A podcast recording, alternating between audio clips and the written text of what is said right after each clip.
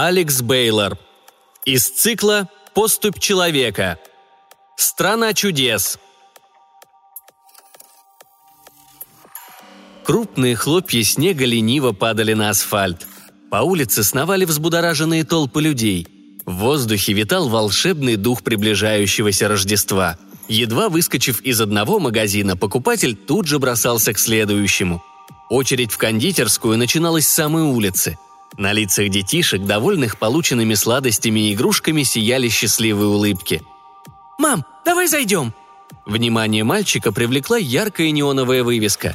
«Рождественская распродажа игрушек. Только сегодня. Скидки 90%!»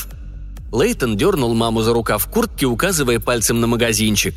Мальчик был поражен изобилием игрушек на витрине. А сколько же еще было внутри? С ума сойти! Лейтон умоляюще поднял взгляд на маму. «Мам, ну пожалуйста!» – простонал он. Девушка закатила глаза и широко улыбнулась. «Спроси разрешение у своего отца». Белобрысый мальчик тут же ухватил отца за брюки и начал прыгать на месте. «Пап, папочка, зайдем, пожалуйста, в этот магазин, и тогда обещаю, что буду съедать целую тарелку овсянки в садике и перестану кидаться фруктами в миссис Отрейндж. Обещаю, только давай зайдем, я тебя очень прошу». Высокий мужчина в сером пальто улыбнулся жене, сел на колени и похлопал по голове сына, свободной от пакетов рукой. «Но только если вдобавок ко всему, что ты назвал, будешь почаще наводить порядок в своей комнате». «Конечно!» – возопил от радости Лейтон и обнял отца. «Спасибо! Пойдемте же скорей!»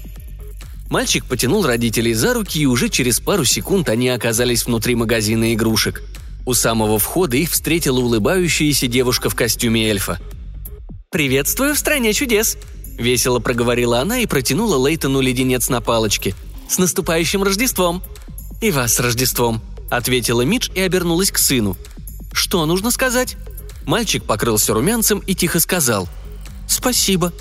Девушка широко улыбнулась и гостеприимным жестом пригласила семейство Финчеров пройти в зал. «Интересует что-то конкретное?» «Пока нет, спасибо», — ответил Рикард и, пропуская Мидж вперед, улыбнулся и добавил – но будьте уверены, с пустыми руками мы отсюда точно не уйдем. Родители вместе с девушкой-эльфийкой дружно рассмеялись, а Лейтон, сгорая от нетерпения заполучить новую игрушку, подбежал к витрине с машинками. Но этого добра у него уже было навалом, поэтому мальчик начал продвигаться вперед. «Только не отходи слишком далеко!» Раздался приглушенный голос матери, и мальчик скрылся за поворотом. Он оказался перед массивной дубовой дверью. Лейтон огляделся по сторонам и с минуту стоял в нерешительности – Однако соблазн узнать, что таится за дверью, был слишком велик. Мальчик толкнул дверь вперед и зашел внутрь. Он оказался в просторном вестибюле с мозаичным деревянным полом и галереей, украшенной мишурой и гирляндами. В центре зала стояла гигантская наряженная елка, вокруг которой катался заводной поезд. От величественного дерева, облаченного в россыпь удивительной красоты игрушек и огоньков, исходил приятный запах смолы и хвои – Верхушку елки венчала блестящая красная звезда с позолотой. Сейчас было просто невозможно поверить, что это было все то же здание, в которое всего несколько минут назад он вошел вместе с родителями. Глаза мальчика разбегались от изобилия игрушек на полках. Лейтон просто не мог удержать взгляд на чем-то одном. Повсюду были разбросаны необычайной красоты ручные игрушки в виде диковинных зверей, всевозможные конструкторы и роботы – Внезапно над его головой вспорхнула птица и вылетела в открытое окно. Прежде Лейтон никогда не видел таких птиц. На секунду ему даже показалось, что у нее из клюва вырвалось пламя. Лейтон подошел к одному из стеллажей и ахнул от изумления. На нижнем ряду сверкали величественные металлические рыцари-крестоносцы верхом на лошадях. Чуть выше располагались ряды оловянных солдатиков времен наполеоновских войн разного размера и обмундирования – Лейтон протянул руку и схватил одного из рыцарей. Мальчик был поражен тем, насколько детально выполнена работа. Он мог разглядеть даже морщинки на небритом лице воина. Лейтон прищурился, и в следующий миг ему показалось, что рыцарь подмигнул ему. От удивления мальчик широко раскрыл глаза и оступился. Лейтон почувствовал, как начал заваливаться назад, но чьи-то руки ловко подхватили его и не дали упасть. «Будьте осторожнее, молодой человек», – раздался мягкий мужской голос. Мужчина преклонного возраста приподнял фетровую шляпу и вежливо поклонился Лейтону. «Мистер Роджер Черрингтон, хозяин сего скромного заведения. К вашим услугам», – улыбнулся он, протягивая мальчику руку. Еще пару секунд ошарашенный Лейтон рассматривал своего спасителя. Затем опомнился и быстро пожал тощую руку, испещренную пигментными пятнами. Черрингтон был облачен в пестрый бархатный костюм, поражающий разнообразием цветов. Из-под желтого пиджака в горошек виднелась голубая рубашка со стоячим воротником и шелковая бабочка-галстук – а фиолетовые атласные штаны были украшены причудливыми узорами. «Спасибо, мистер Черрингтон», — выдавил из себя Лейтон. «А как тебя зовут?» И в эту самую секунду, взглянув прямо в лицо мистера Черрингтона, Лейтон отметил про себя, насколько добрые глаза у этого старичка. Это был теплый взгляд, наполненный щедростью и доброжелательностью. Наверное, Лейтон не смог бы объяснить этого даже самому себе, но по какому-то странному влечению этот человек внушал ему полное доверие – Старичок кивнул и бросил взгляд на рыцаря, которого Лейтон по-прежнему держал в руках.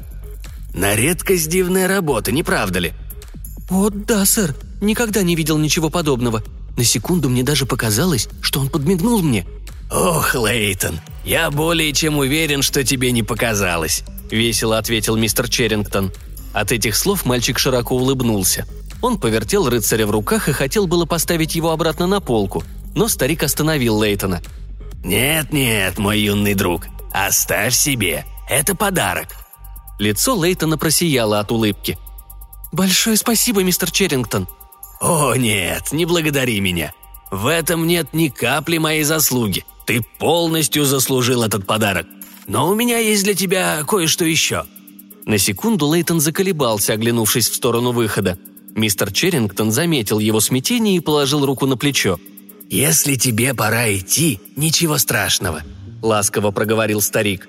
«Можешь спросить разрешение у родителей и прийти в другой день. Но Рождество уже завтра, и тогда ты не сможешь получить подарок, который я для тебя приготовил. Решать только тебе, Лейтон». Золотистая звезда на верхушке елки внезапно сверкнула, и в дальнем конце коридора из-под пола выросла лестница на второй этаж. У Лейтона от удивления отвисла челюсть. «Так каков твой ответ?» – спросил старик, сверяясь с карманными часами. «Сейчас самое время!» С верхнего этажа доносилась чарующая рождественская музыка. Откуда-то издалека послышался веселый детский хохот. В стенном проеме возникла дверь. Она медленно, с протяжным скрипом отворилась, и по лестнице спустилась кучерявая девочка лет шести. Она подбежала к мистеру Черрингтону и, откусив кусок сладкой ваты, пожаловалась. «Мистер Черрингтон, Оливер не хочет отдавать мою куклу. Старик весело расхохотался и ответил. «Эллисон, познакомься сперва с этим юношей, а потом мы разберемся с твоей куклой». Девочка неуверенно повернулась к Лейтону и бросила на него хмурый оценивающий взгляд. Но уже в следующий миг она подошла к нему и протянула сладкую вату. «Хочешь?» – улыбнувшись, спросила она. «Да, спасибо», – неуверенно сказал Лейтон и взял лакомство – «Вот и славно», — сказал Роджер Черрингтон и, взяв девочку за руку, направился к лестнице.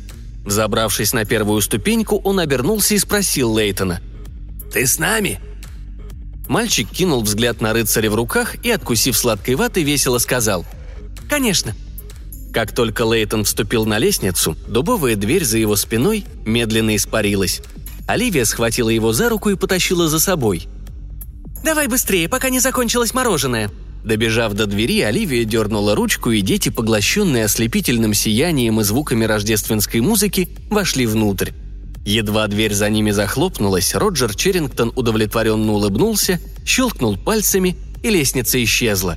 Старик подкинул несколько поленьев в разгоравшийся камин и, устроившись на мягком бархатном кресле, погрузился в сон –